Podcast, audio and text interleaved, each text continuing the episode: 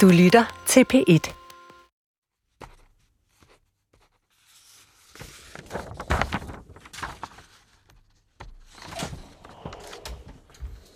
Adam. Hej Albert. Hvad laver du? Jeg sidder faktisk lige og tager nogle noter og skriver lidt på en, hvad skal vi kalde det, MeToo-guide for dummies. Det var Jan Grav, som spurgte, om ikke man kunne lave sådan en. Og tænkte jeg, det vil jeg da gerne prøve. Jamen ved du hvad, sådan en kunne jeg altså faktisk virkelig godt bruge lige nu. Jeg har altså noget, jeg skal fortælle dig. Mm-hmm. Jeg lytter. Kan du huske, jeg fortalte dig det der med, at jeg også har oplevet at sidde med chefens hånd op på ryggen, ikke? Ja, hvem var det for? Jamen, det er jo lige meget Adam. Det er det, der er hele pointen. Ikke? Det er strukturerne, det handler om. Nå, men det jeg ikke sagde dengang, ikke? Lytter du, Adam? Jeg lytter. Det var, at jeg følte mig faktisk ikke specielt krænket. Du følte dig ikke krænket? Nej. Ikke rigtigt. Altså... Der er ellers mænd, der har fået ørerne i maskinen for mindre? Ja, det ved jeg godt. Men i lige præcis den der situation, der var jeg så forberedt på, at det kunne ske. Den slags. Så du var faktisk ikke overrasket? Nej. Jeg var ikke sådan rigtig overrasket. Men her i weekenden, ikke? Der oplevede jeg altså noget, som virkelig overraskede mig. Altså noget MeToo-agtigt? Det er jeg i tvivl om. Hvad skete der? Okay. Vi er til grillfest hos en af mine rigtig gode veninder og hendes mand. Og vi er sådan en 5-6 par. Og vi sidder omkring et bål, og mørket falder på. Og I har det hyggeligt? Vi har det hyggeligt, og jeg sidder ved siden af min venindes mand, og så siger han på et tidspunkt, ej, jeg har jo helt glemt at bruge det som undskyldning, at vi sidder så tæt her omkring bålet, til lige at tage dig lidt på lårene. Og det gør han så. Og jeg griner.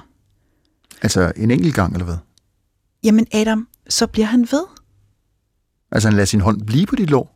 Ja, og så begynder han sådan at røre ved mit lår. Altså op og ned af låret. Kæle for dig? Ja, sådan kan du vel godt udtrykke det. Altså, må jeg lige spørge, altså sådan lidt på siden, eller op og ned og rundt? Og... Ja, nok mest det sidste. Altså, og jeg ved ikke, om der var nogen, der så det, men hvis der var nogen, der ville se det, så kunne de se det. Altså, min mand sidder der, hans kone sidder der, vores venner sidder der. Og wow. I altså... noget, der føles som flere timer, Adam, så midtvejs, så kigger han på mig, og så siger han, er det stadig okay? Han spørger, om det er stadig okay, at han rører ved dit lår? Ja. Og så siger du selvfølgelig, nej, få den fede hånd væk. Eller hvad? Det gør nej, du Adam, jeg siger, ja, det er da helt fint. What? Du lader ham få lov til det, Alberte? Jamen Adam... Du lader ham få lov til at sidde og kæle dig op og ned af låret? Jeg er totalt handlingslammet i situationen. Jeg bliver handlingslammet. Jeg fryser, og det eneste, jeg kan tænke på, er at undgå, at situationen bliver pinlig. Jamen, er han en farlig mand? Nej, men det er jo pinligt. Altså, hvis jeg rejser mig op, så vil alle jo opdage, hvad der er sket. Hvis jeg siger til ham, kan du få hænderne væk, eller det her synes jeg ikke er rart, eller så vil det jo blive opdaget. Og jeg synes bare, at det vil smadre den, ikke bare god stemning, men vores relation på lang sigt. Både hans og min, men også hans kones og min, og alle vores venner. Og jeg kunne slet ikke overskue perspektiverne. Hold så det eneste, jeg kan finde på at sige, er, ja, det er fint. Alberte, jeg troede, du ville have fjernet den hånd meget hurtigt, og bedt ham om at holde snitterne for sig selv. Men det troede jeg da også, Adam. Ikke? Det er derfor, jeg er så forvirret. Og hvor langt er du med den der MeToo-guide? Det lyder som om, du kunne bruge den. Undskyld, jeg griner. Jeg er ikke så langt. Jeg har jo taget nogle noter og lavet en overskrift. Men jeg tror, inden jeg får formuleret den færdig, så vil du nok have meget godt af at tale med en, som måske kunne hjælpe dig lidt. I hvert fald give dig et par råd til sådan en situation der. Du kender journalisten og forfatteren Susanne Staun, gør du ikke? Jo. Kender hende af navn i hvert fald. Jo. Hun har været ret markant i MeToo-debatten. Mm-hmm. I forhold til at ville diskutere, hvad er egentlig de øvre og nedre grænser for, hvad der er MeToo, hvad der er krænkende adfærd. Mm-hmm. Hun har selv stået model til lidt af hvert, først og fremmest fra mænd, som ikke har kendt, hvad skal vi sige, de grænser, som hun selv har ville opstille, men hun har måske heller ikke kendt sine egne grænser. Så hun er interesseret i at og prøve at udfordre måske både sig selv og andre på, hvad er egentlig... altså, findes der en bagatelgrænse? Hvor går den i så fald? Mm-hmm. Og nu har du haft den her meget kedelige og temmelig forvirrende oplevelse, ikke? Mm. Som du måske kunne vende med hende. Mm-hmm. Jamen, det er en god idé. Altså, jeg har aldrig talt med Susanne Staun, men jeg vil prøve at få fat på hende. Ja, altså nu? Jeg vil jo ikke gøre det nu. Jo, jeg kan gå afsted. Bare, det haster lidt, kan det haster lidt. Ja. Jeg tror bare, det kunne være spændende, og hvis hun kan være med, at hun kan lytte til din historie, og give sit besøg med. Fordi hun har været aktiv på, skal vi kalde det, den feministiske scene i mange år. Mm. Så det er jo ikke, fordi hun er sådan en, der bare lader stå til. Men når hun gerne vil diskutere, altså, skal man som kvinde også ligesom være, hvad ved jeg, stor nok til at sige, okay, en hånd på låret, det dør man ikke af, eller hvad? Mm-hmm. Måske gør man det. Yeah. Måske bliver man meget krænket og stødt og såret. Det er meget forvirrende. Jeg kan se vil du ikke skynde dig ud og ringe til hende? Jo, fordi det gør jeg. Det... Hej. Ja, jeg sætter lige noget musik på, mens du ringer, ikke? Skal du bare gå? Ja. Du gik i byen for at få dig et knald, og du så en pige sidde helt alene, og hvordan skulle du kunne vide, at hun er en veninde af mig, og at hun er mere følsom end de fleste? 20 år næsten. Altså, jeg skal virkelig langt tilbage i min kvindehistorie for at kunne huske følelsen af, at mine grænser blev overtrådt på den måde. Og det var i grunden så uskyldigt, fordi det var jo bare en hånd på et lår. Jeg synes, det er pinligt. Det er pinligt for ham. Det er pinligt for hende. Altså... Hmm.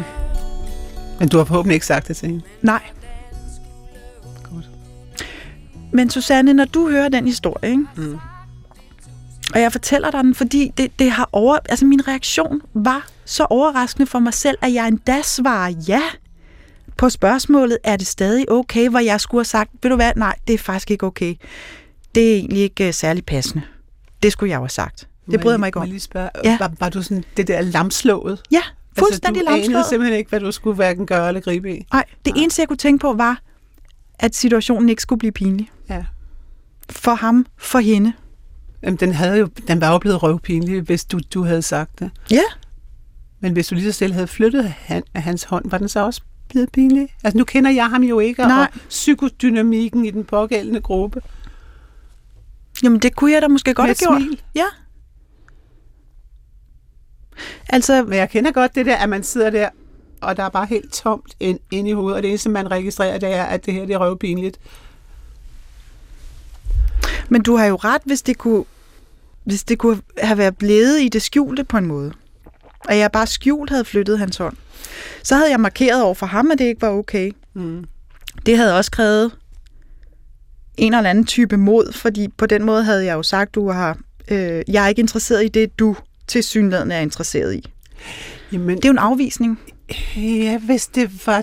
Jamen, det kommer an på, hvad pointen med det, han gjorde, var. Mm. Og der vil jeg altså ikke kunne nære mig, det kender jeg mig selv godt nok til, at spørge ham, hvad pointen var, hvad han ville. Ja. Fordi han ville jo tydeligvis ikke i sengen med dig. Hans kone sad lige overfor, der var en masse mennesker omkring. Ville han eksperimentere med dig, eller havde han en eller anden fetish, som du ikke kendte til, som gik ud på at sidde med hånden på dig? Hvorfor gjorde han det? Jeg synes, det er enormt vigtigt at vide, hvorfor han gjorde det. Vil du have ture og vende tilbage til ham bagefter, måske skrive til ham eller ringe til ham og sige, jeg er egentlig nødt til at lige at forstå, hvad der skete i den situation? Vil du Jeg har nok gjort det i situationen, sådan lige så diskret, hvis jeg kender mig selv ret og kigger tilbage på lignende episoder. Mm. Fordi jeg simpelthen er for nysgerrig. Men jeg fortæller jo netop den her historie, fordi jeg faktisk synes, at jeg har overlevet andre, hvad kan man sige, upassende tilnærmelser, uden overhovedet at have ar på sjælen. Ja. Altså, dengang en af mine chefer tog hele hånden op af ryggen på mig en eller anden aften, hvor vi også drak nogle øl.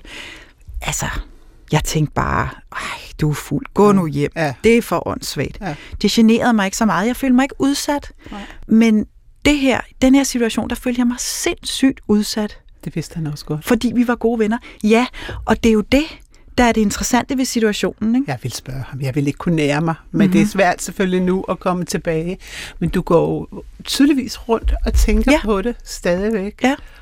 Jeg ved, kræver det mod for dig at spørge ham? Ja, det vil jeg synes, det giver. Hvis du er ude ved din veninde, og du kommer til at stå med ham alene i køkkenet eller sådan noget, vil du så kunne gøre det? Jeg har tænkt på, hvad fanden var det med dig og det lår? Har du et eller andet?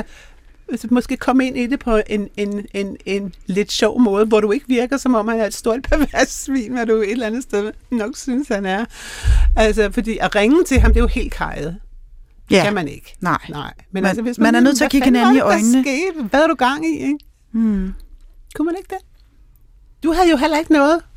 Den her berømte magtrelation til din eneste magt, der var, som han havde over dig, det var, at han selvfølgelig godt vidste, at du ikke ville lave en scene her. Så det var en måde at se, hvad jeg kan gøre, fordi du ikke vil lave en scene. Ja. Agtigt. Men det er jo en magtrelation, ikke? Det er det jo ikke i den måde, vi taler om det før. Altså, du var ikke ansat hos ham. Du var ikke underlagt hans nåde eller noget som helst. Nej. Det var du jo ikke. Nej. Altså ikke på andre måder, end at man jo kan sige, at vi i sociale sammenhænge har alle mulige magtrelationer. Altså, det er jo de færreste relationer, hvor man i grunden er helt lige, ikke? Der findes jo alle mulige typer af ting, man kan have på hinanden. Var han over dig i hierarkiet? Det synes jeg jo ikke, men situationen vidner om, at han var. Ja. Ej, vil du ikke godt spørge ham? Jeg kan næsten ikke holde det ud fra nysgerrighed. Det kan jeg jo ikke tillade mig at bede om, men altså hold op, hvor vil jeg gerne vide det. Ja. Men det er sjovt, som vi altid vælger de upinlige løsninger, ikke? Jeg har engang ligget, og efter min mand og jeg var til fest hos et vennepar, så sov bitter om aftenen, og jeg havde fået den her lille seng i et gæsteværelse. Og så lige pludselig så ruller en venindens mand op til mig med en ordentlig stivert, ikke? I stedet for simpelthen at tage ham og give ham sådan en fur, så lavede jeg søvnlyde og vendte mig om, fordi det ikke skulle blive pinligt, ikke? Og til sidst så opgav han også, fordi jeg var åbenbart sådan en, der ikke kunne vækkes, ikke? Og han kunne ikke komme til i øvrigt. Men altså, det der afholdt mig var fuldstændig det samme. Ikke noget med at ødelægge den gode stemning, men det ville jo have fatale konsekvenser, hvis jeg havde reageret sådan, som om, at jeg var en vågen og bevidst person. Så du kan faktisk fuldstændig spejle dig i det? Fuldstændig.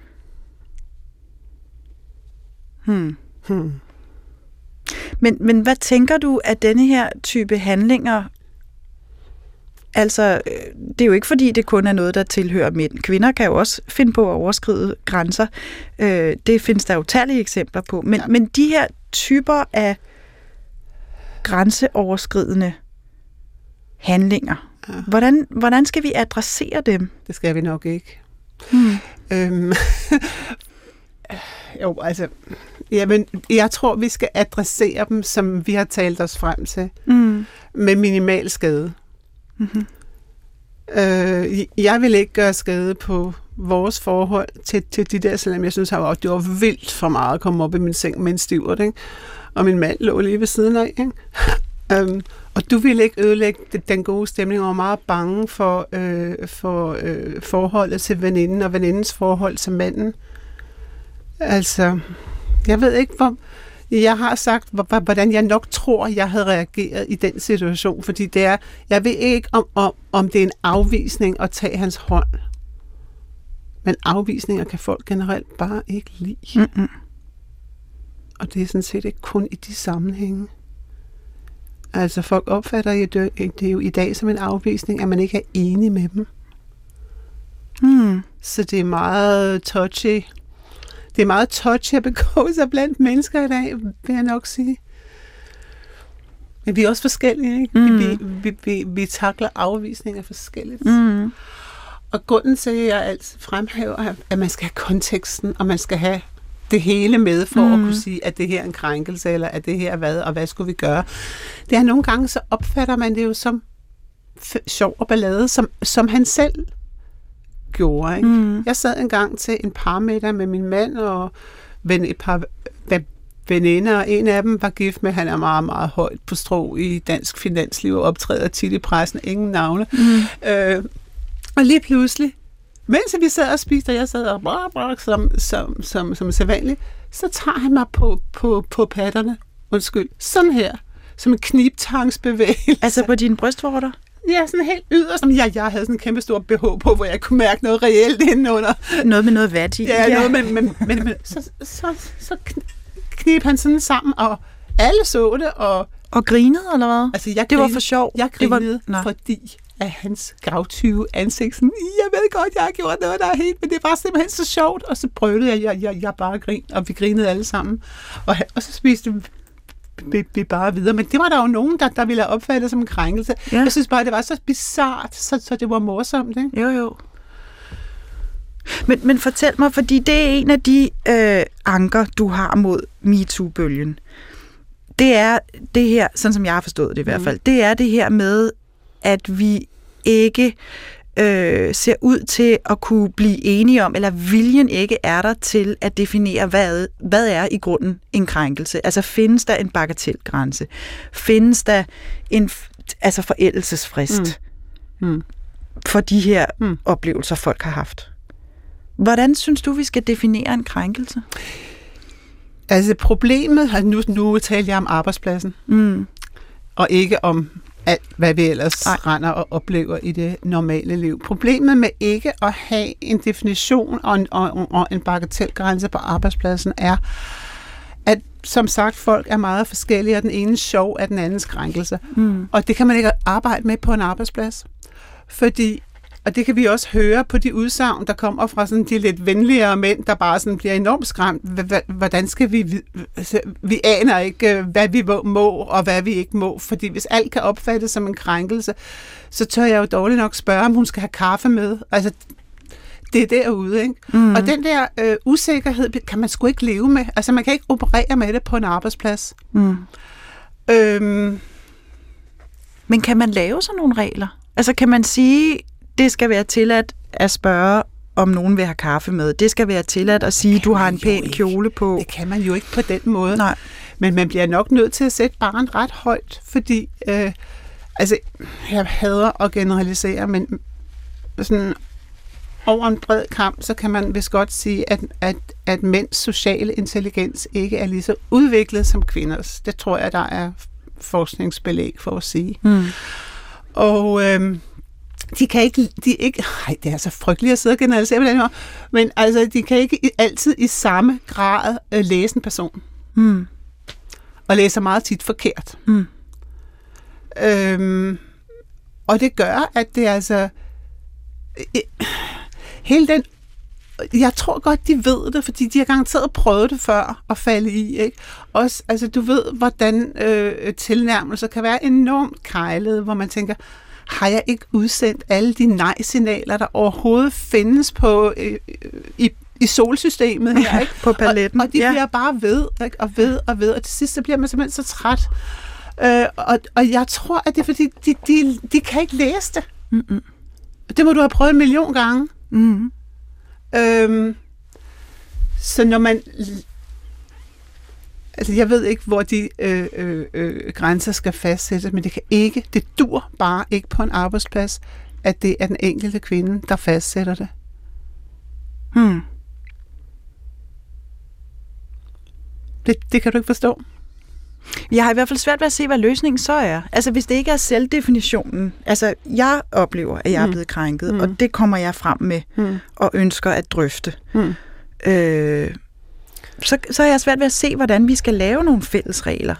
Nå, men hvis det er et spørgsmål om, at en kvinde er blevet krænket, og hun gerne vil ligesom registrere den krænkelse, er det det, vi mener? Ja, det vil det jo være på en arbejdsplads, og gå til sin HR-dame, mand, med den krænkelse. Det, jeg var bange for, var bare, at de her automatiske fyringer, som vi har set, og denne her store udskamning af noget, der ikke, måske ikke var noget. Altså, hvis HR-damemanden indkaldt til et møde, som du også ville have stor glæde af, hvor man sådan pakkede den ud, situationen der, hvad skete der her? Ikke? Og folk får lov at forklare sig, uden truslen om fyring i baghovedet. Det er jo, altså, det er jo sådan set der, at det bliver kriminelt. Ikke? Så du taler faktisk om en form for mæglingssituation? Ja, der. Ja. Altså, det kommer an på krænkelsens art, ikke? Fordi altså, virkelig grove krænkelser skal jo selvfølgelig ikke mæles, vel? Nej. Altså, hvis han mod hendes vilje er taget hende bagfra ude ved kopimaskinen, så skal der ikke mæles, så skal han bare ud, ikke? Nej, så skal det politianmeldes. Ja. Men i situationer, hvor man kan sige, at man kan være i tvivl om... Ja, hvad der egentlig er sket her. Ja, og hvor... Om grænserne har været særligt tydelige, eller om de har været diffuse. Det har måske netop været et festligt lag, hvor man tillader sig at være lidt mere personlige, lidt mere intime med hinanden. Så kunne man forestille sig mæglingssituationer. Det synes jeg er et meget konkret godt bud. Men altså... jeg kan ikke rigtig finde ud af, hvad der gik galt i processen. Den kafkaske proces mod Jens Dorf, og derfor vil jeg egentlig godt have hørt hans foredrag. Ja. Fordi jeg har været meget interesseret i de der processer i mange år. Ja. Og nu skal vi måske bare lige sige, hvis der er nogen, der har glemt, hvem Jens Dorf er, så var han vært på TV2 og blev for nylig fyret. På grund af anklager, som ligger en del år tilbage, 2 anklager. Du vil gerne have hørt hans foredrag, for du vil faktisk gerne have hørt, hvad han sagde. Ja, fordi altså, uanset, altså, han er jo simpelthen dagens mest hadede mand, ikke? Og har været det længe. Men han er jo også samtidig en mand, som føler sig selv enormt krænket af hele processen. Og der er ikke nogen af os, der ved, hvad der egentlig skete. Er vi enige? Og om det ene, som han hævder, han har vidner til, det var jo en decideret voldtægt. Men er den sket? Vi ved det ikke. Jeg synes, det er voldsomt at lægge en mand for had på den voldsomme måde der. Det er sket, uden at man egentlig sådan har set det hele. Jeg snakker altid meget om at folde situationer ud og kigge på dem, fordi min hjerne arbejder mig, og det er måske også derfor, jeg skriver kriminalromaner, arbejder meget som et politikorps, der kommer ind ad døren på et gerningssted, helt uden nogen yderligere oplysninger end det, de kan se. Og så siger de, hvad har vi her? Og så går de i gang med at finde ud af, hvad vi har her. Alle de her ting, de går rundt og finder, og blod der, og spatter der, og så videre, og så videre. Altså sådan kunne jeg godt... Altså det er der bare ikke nogen, der har tålmodighed til. Det er så mig, der er noget i vejen med, at jeg godt kan lide at tillære mig tingene på den måde. Men, og jeg er uforstående over den beredvillighed til ikke at gøre sit forarbejde med hensyn til at kende en situation. Beredvilligheden til at udskamme nogen, som man rent faktisk ikke ved, om har gjort noget. Er du overrasket over den kraft, hvormed udskamningen har foregået? Ja. Så du efterlyser i virkeligheden en grundig undersøgelse af fakta og af kontekst, før vi begynder at beslutte os for, hvad vi mener. Ja, jeg ved fra mit arbejde med voldsramte kvinder, hvor jeg har også siddet med sagsmapper så store her. Der er ingen, der ved, når man begynder heroppe og tror noget, så er der ingen, der ved, hvad der sker, når man kommer til det sidste blad. Og man kan simpelthen ikke... Man kan bruge alt muligt. Der er absolut statistikker, der angiver mønstre. Men du kan aldrig vide med den enkelte sag, hvordan den i virkeligheden er. Og det gør jo sådan set, at vi ikke kan diskutere ret meget, fordi nogle sager er så komplicerede, så ingen nogensinde når til bundsinde. Men når du siger det... så tænker jeg, at det kræver jo et meget, meget åbent sind. Altså jeg forestiller mig, hvis jeg havde siddet med sager om voldsramte kvinder, så ville jeg meget hurtigt se et mønster, hvor jeg tænkte, at kvinder bliver ramt af vold fra deres ægtefæller. Det er mønstret. Det er ikke kvinderne, der provokerer det. De har ikke fortjent det. Der har ikke, altså, det er vores mønster. Men så er der bare en gang imellem, at det ikke er sådan. Det ikke er det. Og det er meget sjældent. Ja. Men det er der. Og det skal man holde sig åben for? Ja, det skal man. Altså, det kan godt være, at jeg er lidt for følsom på, sådan, på retssikkerhedsklingen, men jeg har sådan virkelig dybt begravet, sådan, ret skal være ret, ting, der skal gå ordentligt for sig. og også selvom det er dumme mænd. Altså, jeg er virkelig sådan... jeg er jo sådan en, der sidder og kigger Facebook om morgenen, når jeg lige skal vågne og drikker, så går jeg lige igennem og ser. Og derunder Frank Jensen, jeg skammede mig simpelthen sådan på haternes vegne, fordi så gik det pludselig ud over hans kone. Mm. Se, hvor er hun en prylet tæve, at hun ikke går fra ham. Hun skal da gå fra ham, det er svin og sådan noget. Den her kvinde fik simpelthen bare den hårdt bagfra, fordi at hun ikke smed sin mand ud. Men det kunne være, at hun kendte nogle andre sider af den her mand. Og det er også en ting for det der med andre sider, fordi at vi rummer jo alle sammen noget rigtig beskidt og noget rigtig godt. Ikke? Det er i hvert fald mit udgangspunkt, og jeg er i hvert fald bekendt med mine beskidtere sider. Men sådan en kvinde, der har været gift med en mand, hun kender jo alt det gode ved ham. Hun har børnebørn med ham, hun elsker ham sikkert. De har været, de har et liv sammen, og forestille sig, at hun, fordi at der sidder nogle hyæner et sted og siger, at hun skal det, skulle sparke sin mand ud. Det er jo også det, at man, altså at de her meget hadede mænd, de bliver til deres forbrydelse. De holder op med at være mennesker, og så bliver de til deres forbrydelserne næsten, og så kommer den her dehumanisering, som vi kender med minoriteter, hvor indlevelsen totalt mangler, og han er bare et svin, han skal aldrig have et arbejde, ud. Og så er der meget forskel på krænkerne også. Ja, indbyrdes, fordi der er jo nogen, der hører til kategorien rovdyr, og det kan faktisk være, at din krænker gjorde det, men bare var et civiliseret rovdyr, ikke? Og så sådan en som Frank Jensen, som jeg bare kender som type, fordi min mand, han er professor i datalogi, og derude på det institut, der har vi rigtig mange Frank Jensener. Hvad er det for nogle slags mænd? Ja, det er sådan nogle, det er sådan nogle nørder, der har lige så meget social intelligens som det engelske kongehus. Det vil sige ingen. Og dem er der meget lidt at stille op med. De er forfærdeligt søde, men de aner ikke, hvordan at man gør. De aner ikke, hvordan at man nærmer sig en kvinde, fordi det er et eller andet farligt stykke, som ligger langt væk fra dem og deres erfarings... Så det er akavethed, social akavethed. Det er social akavethed i 16.000 potens. Ja. Men jeg kan godt se, jeg skulle da også nøde slikkes i ansigtet af sådan en for satan. Altså, jeg synes bare, det er ulækkert, men der er det, jeg ikke kan forstå, og det skal du måske forklare mig. Hvorfor kan han ikke blive sat på Antabus i stedet for at blive fyret? Han har faktisk gjort ret meget godt for København, men det, jeg våger på at stå, det er sgu da ham, der har åbnet byen op. Jeg synes, han er dygtig til sin stilling. Hvorfor kan han ikke bare blive bandlyst fra fester, og så sættes på Antabus? Altså, så man faktisk skiller tingene ad og siger, i en funktion, der fungerer vedkommende, i en anden funktion, der er vi nødt til at have nogle bodyguards med, når han skal ud og danse moderne. Noget af den stil. Men hvad tænker du af denne her, hvis vi nu skal kalde det for den anden bølge af MeToo, hvad er det et udtryk for? Det er et udtryk for, at den første bølge slet ikke kom i gang. Eller at den blev nedkæmpet, og der var et behov for en tur til, og så kan vi jo se, hvordan katalysatorer virker med Sofie Linde som en sådan, og altså, det er sådan noget med, vi går her, og sådan noget fungerer fuldstændig.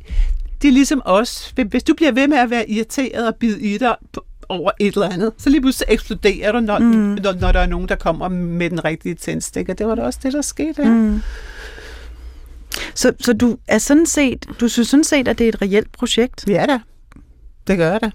Det, jeg gerne vil have, er bare, at de skal holde op. Nu siger du de. Ja. MeToo-tilhængerne skal holde op med ikke at ønske en samtale, der kan igen brede tingene ud. Altså, det tolererer simpelthen ikke. Hvis du vidste, hvad jeg skulle igennem af kammeratlige samtaler efter den lille bitte artikel i Politiken. Aha. Hvad er det for en kritik, du møder?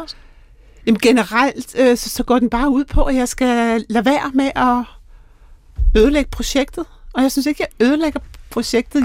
Jeg synes, at jeg måske gerne vil gøre det lidt skarpere, fordi man skal regne ud, eller man skal regne med, at det her det er en spontant opstået bevægelse, som ikke har sådan en tænketank, der udtænker en strategi for, hvordan gør vi det her bedst, og derfor så kommer der en masse haletusser med. Og de haletusser skal man da være bevidst om, man skal da bare ikke, altså det der med bare at gå og sige, at alting er fedt, og alle mænd er røvhuller, det dur altså ikke. Og jeg kunne godt forestille mig, at man i stedet for at udskamme generationerne, måske havde omfavnet dem, som det vist hedder på normalt dansk i dag. Jeg hader det ord. Inkludere dem. Nej, men altså havde krammet dem i stedet for at skyde dem fra sig, og kritikken er jo... Altså, nu var der også nogle ret grove ting, som de der madammer fik sagt inde i Jens Dorf-gruppen, med at alle mulige kvinder skulle hænges og steges og striles og hvad ved jeg. Men det er jo ikke det, sådan en som mig siger. Det er jo ikke det, sådan en som Mette Fugl siger. Vi kunne bare godt tænke os, at vi lige stoppede op og sagde, at er det her smart? I må også godt høre på mig, i stedet for at enten riste mig over sagte ild, eller simpelthen udstøde mig. Jeg er sådan set totalt udstødt. Fra gruppen af unge feminister, progressive feminister. Også ældre feminister. Feminister. Men du har jo da ellers, altså i min optik, været en forkæmper i det felt. Altså betragter du ikke dig selv som feminist? Jo, men jeg har bare en helt anden tilgang til det, end sådan den gængse er. Hvad kæmper du for? Hvad er din feministiske sag? Det kan jeg ikke svare på den måde. Nej. Jeg kan svare på det på en anden måde. Ja. De der meget sådan store, brede spørgsmål, dem får jeg sådan hjertebanken over. Ja. For det første vil jeg gerne, som sagt, have lov til at holde fast i den demokratiske samtale, og i at alle input er sådan set velkomne, fordi så godt går det heller ikke, vel? Og for det andet, så er der sådan, når jeg slår ned på alle mærkesagerne, så mener jeg faktisk det omvendte. Det er jo ikke særlig smart, vel? For eksempel, man er en dårlig feminist, hvis man ikke vil have et forbud mod prostitution. Okay. Ikke? Og det vil jeg ikke. Jeg vil have, at de skal have ordentlige arbejdsforhold, og de skal have beskyttelse. Fordi der er noget signal i at forbyde det, som de er meget, meget glade for. Ja.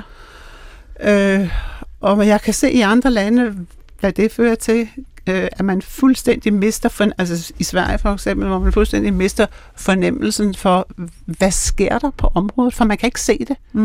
Hvis man kigger ud over gaderne, så er der ikke noget prostitution, men det betyder ikke, at der ikke er det, hvis man ikke kan se det. Og det betyder til gengæld, at virkelig dårlig behandling af kvinder har optimale vilkår, fordi der er ikke nogen, der kan monitorere det. Så der synes jeg, at der er et kæmpe skel der, ikke? Altså hvis vi så skulle ligesom resumere det. Altså, du ønsker vel lige så meget lige muligheder for mænd og kvinder, og ordentlig behandling af mænd, lige behandling af mænd og kvinder. Man skal bare passe på, ikke? Man skal bare passe på, når man bruger det der lige, hele det der, nu skal vi gøre feltet ens, nu skal vi lege, at mænd og kvinder er de samme.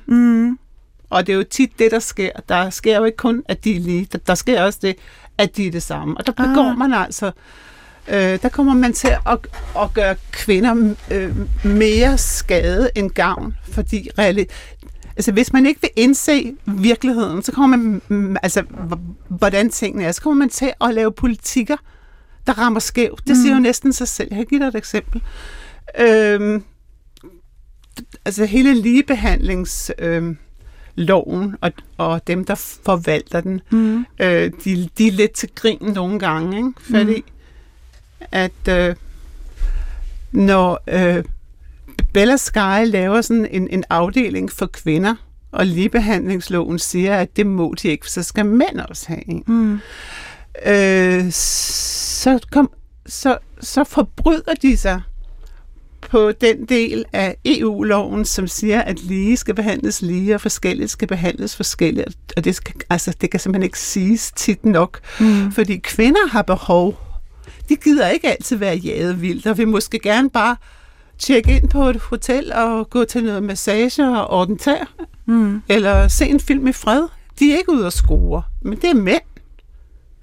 Så de er ikke interesserede i en etage for sig selv. Mm. Men hvorfor? Der har du det, kvinder har et andet behov, end mænd har, men det kan de ikke få lov til, fordi at, og det er oven, og denne her, den har ovenikøbet været forbi domstolen, denne her lov. Mm. Der er heller ikke ret mange kvinder, der er interesseret i at dele deres barselsorlov med mænd. Vel? Mm. Men vi skal jo være ens, og kvinder, og mænd er jo lige så gode forældre som kvinder er, men kvinder vil ikke have det. Så det er jo også en af kamppladserne, det her med barselsorlov. Ikke? Skal vi have tvungen barselsorlov for mænd i din optik?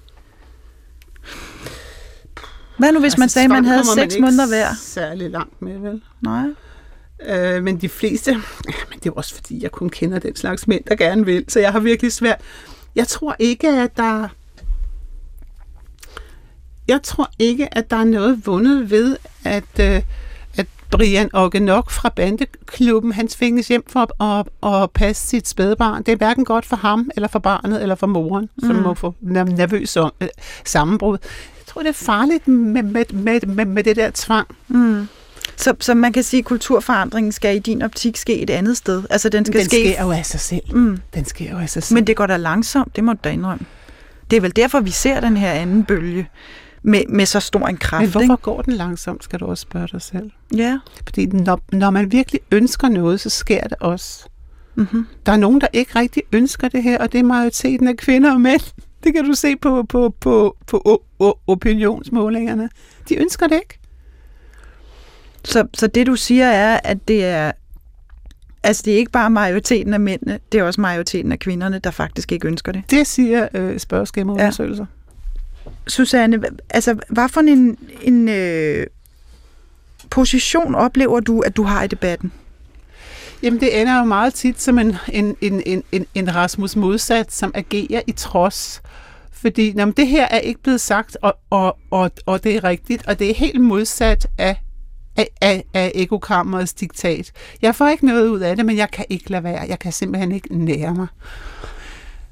Og det gør jo bare, at jeg står til yderligere udsmidning rundt omkring, men sådan må det være. Mm. Men det er ligesom om, får positionerne deres eget liv i debatten. Ja. Altså, man identificerer sig med det, som modstanderen projicerer ud på en. Ja.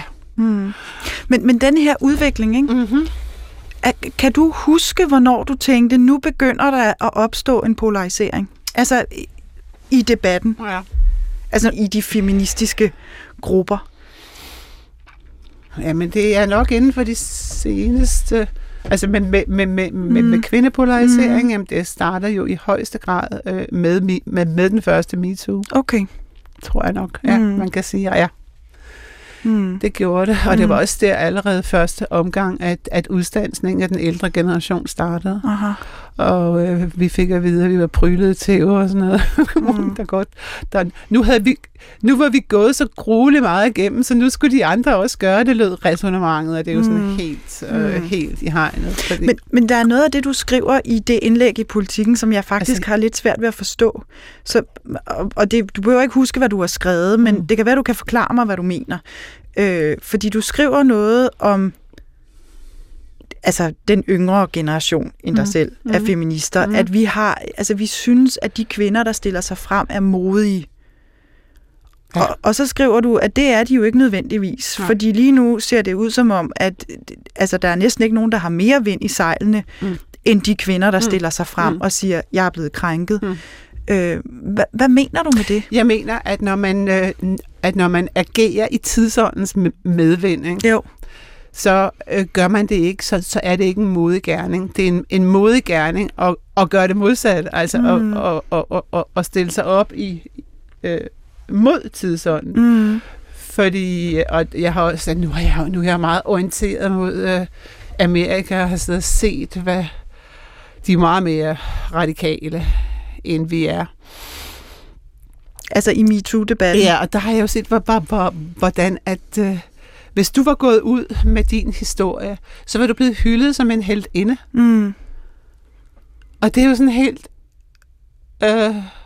uforståeligt. Ja, dem, altså, der siger noget i modvind, det er de modige, det er sgu ikke de andre. Mm. Så du mener i virkeligheden, hvis vi skal vende tilbage til min historie og binde en sløjfe, altså...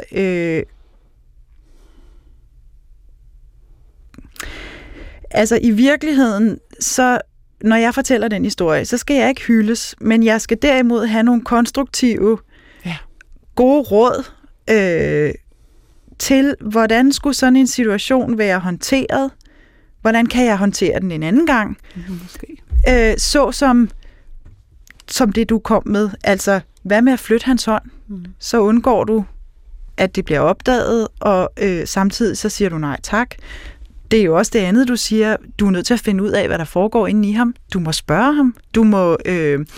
Du må finde det mod, der skal til for at spørge, hvad skete der i grunden? Fordi ellers kommer du til at gå rundt og tænke over det de næste 20 år og bruge energi på det, og det nytter ikke noget. Eller, som du sagde før, vi skal have mælingssituationer, for eksempel på arbejdspladsen. På arbejdspladsen, helt sikkert, ja. I stedet for at gå i krig med hinanden og fyre folk. Folk skal ikke fyres, altså whim, på den måde, som det skete med, mener jeg, den frygtelige ansigtslikker. Og jeg ikke synes, det er begrød og ulækkert, men altså, han var en god borgmester, og der måtte være andet, man kunne gøre som første. Hvis han så blev ved, så er det jo ud, ikke? Jeg er godt klar over, at han har gjort det i en lang periode, men er der nogen, der har sagt, at det skal han lade være med? Det er jeg egentlig ikke klar over. Ah, okay. Ja, men det kan jeg godt se. Altså, er der nogen, der har sagt fra undervejs, og har han trodset de, hvad kan man sige, forbud eller nej tak? Fordi vi har jo alle sammen brug for adfærdskorrigering indimellem. Det har jeg i hvert fald. Og meget taknemmelig for den i øvrigt, når den falder. Ikke at alle er det, men...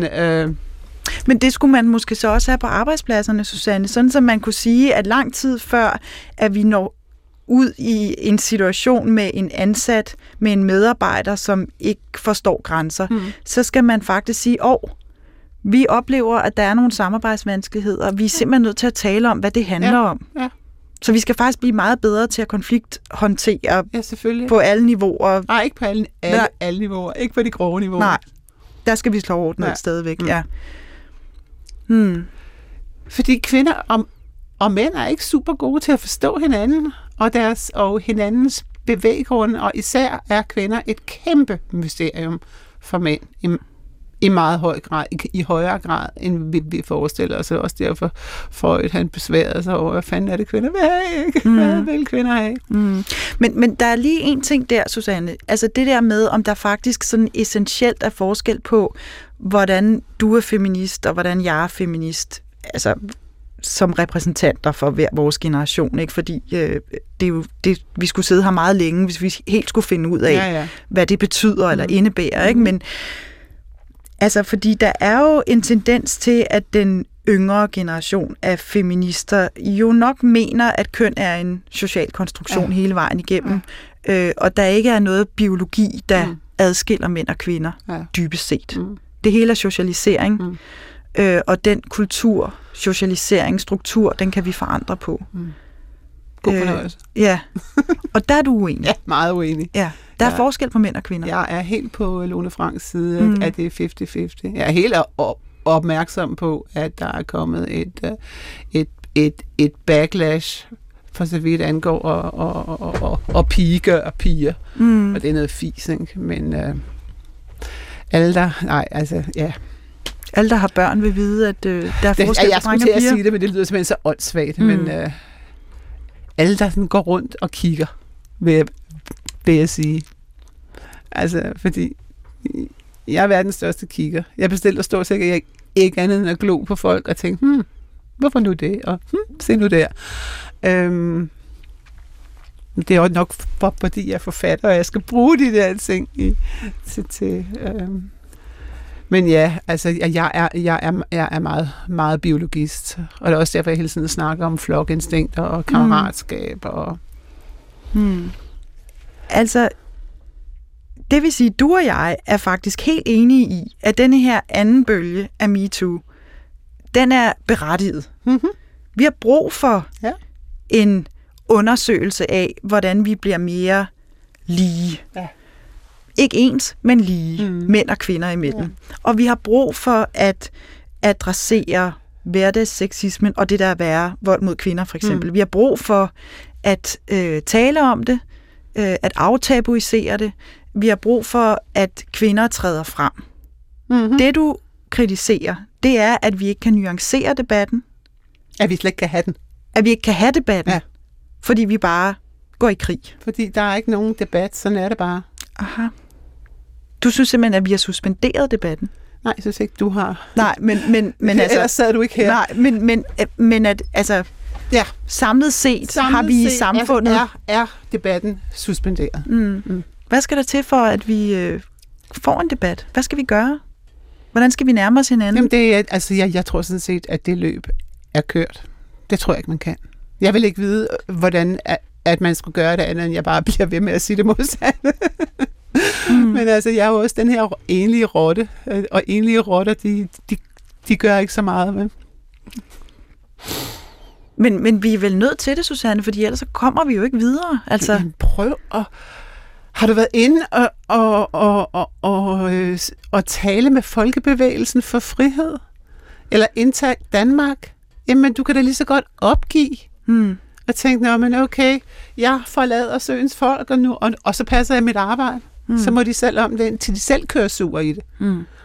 Og det var meget sjovt. Og det var faktisk en feminist, som jeg kender rigtig godt og holder meget af. Der sådan, vi havde en samtale bagom, om den...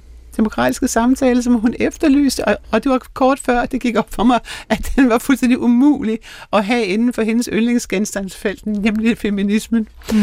Ja, det er jeg også bange for. Må jeg have lov at sige det afslutningsvis?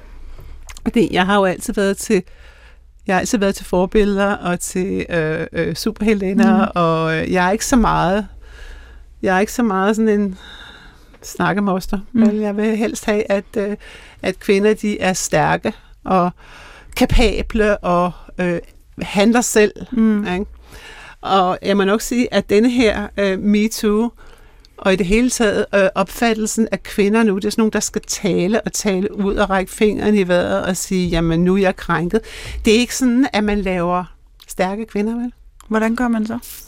Man gør det ved at vise dem eksempler på folk, der klarer situationer, så de kan læse, hvordan man klarer situationer, ved at sørge for, at dem, vi beundrer, er nogen, der kan, som giver os lyst til at gøre det også. Vi gør det ved at...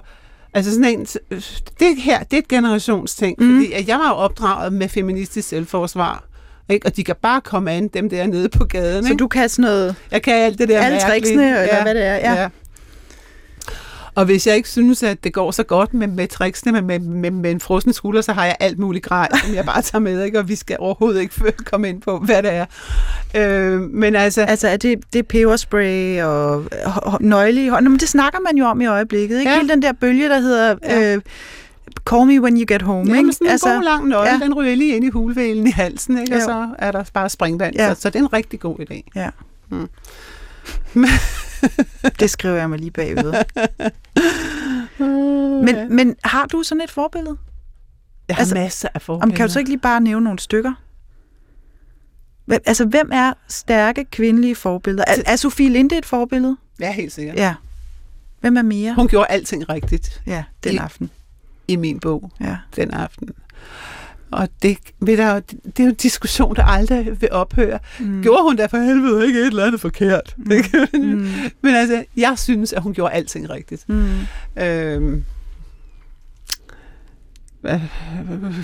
Skal det være fra film? Skal det være fra virkeligheden? Altså, jeg kan jo... Kvinder, som har markeret sig som stærke kvinder. Der er der mange af, måske. Ja, det er der. Vores nye afdøde højesteretsdommer i USA, for eksempel. Ikke? Ginsburg. Ja.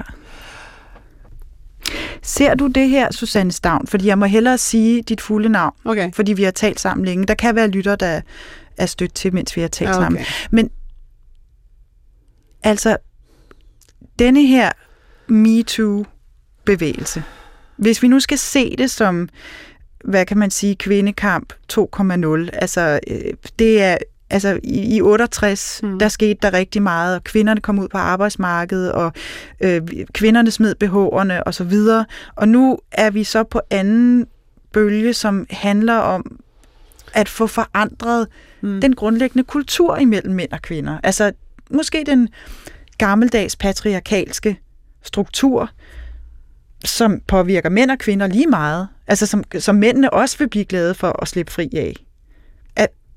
Er det, vi er i gang med? Ser du det sådan? Altså, ja, jeg spørger meget mere enkelt. Nu ryger vi ud i diskussion til, fordi jeg er generelt imod at kalde det for kultur på arbejdspladser, fordi det er det meget sjældent. Mm-hmm. Det er enkelt individer, der er totalt grænseoverskridende på en arbejdsplads, der ellers fungerer glimrende, og hvor langt størstedelen ikke kunne finde på så meget som at lægge en hånd på dit lår. Aha. Men jeg er sikker på, at den her omgang MeToo vil resulterer i arbejdspladsændringer, som forhåbentlig bliver gode, og som forhåbentlig ikke resulterer i, at alle mænd de skider i bukserne af skræk. Mm-mm. Hvis vi ikke udskammer dem fuldstændig. Ja. Og til mig, hvad vil du der sige i forhold til at håndtere fremtidige hænder på låret i festlig dag? Det kommer an på konteksten. Det kommer an på konteksten, og hvad du selv har mod på. Mm. Altså det er klart, at jeg ville gøre nogle mere drastiske ting, end du ville, fordi jeg opvoksede i en anden tid, hvor man lærte at cirkelspark, ikke? Jo. Så du havde taget din peberspray frem? Nej, det havde jeg ikke.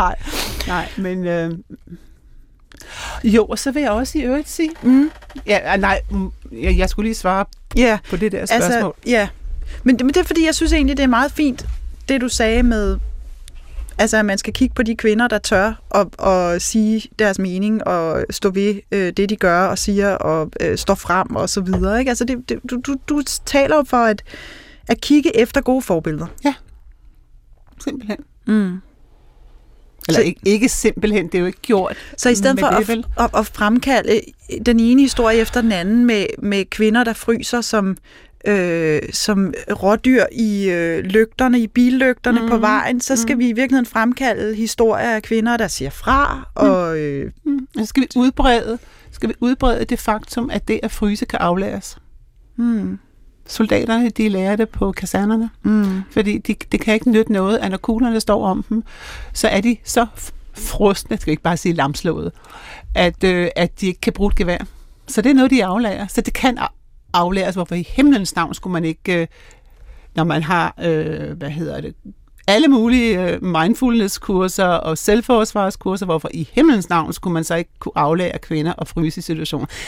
Altså, jeg er meget mere hands-on. Jeg kan ikke lide alt det der snakke frem og tilbage, og meget mere hands-on. Hvad skal vi gøre? Vi skal kunne forsvare os selv på gaden, fordi der er ikke nogen, der har en god opskrift på at komme af med den type overfald, som vi lige har set i England. England er det land, der er mest dækket af CCTV-kameraer, ikke? Så det kan vi heller ikke bruge. Og lige meget hjælper det. Der er ikke nogen, der har en god løsning. Der er kun det tilbage, at kvinder lærer at forsvare sig selv. Og det er ikke nok at ringe til veninden og sige, at man ringer, når man kommer hjem. Nej. Jeg kunne godt tænke mig en mere amazonelignende tilgang til fremtiden. Og det... Der var vist nok, jeg har læst den engang, jeg gad ikke, en artikel for nylig om, at vi skulle opdrage vores børn anderledes. Og den vedkommende havde tænkt sig, at det skulle dæmme op for overfald på gaden, det ved jeg ikke. Nå. Ja, men jeg synes, det var et meget smukt sted at slutte med, at du kunne godt tænke dig en mere amazone-lignende tilgang til MeToo. Nej, i det hele taget. Ja. Godt. Er vi færdige? Det er vi. Skal jeg have en hotdog nu? Ja, tusind tak. Tak fordi du ville komme. Jamen, det var så hyggeligt. Hun blev vist lidt bange og stryttede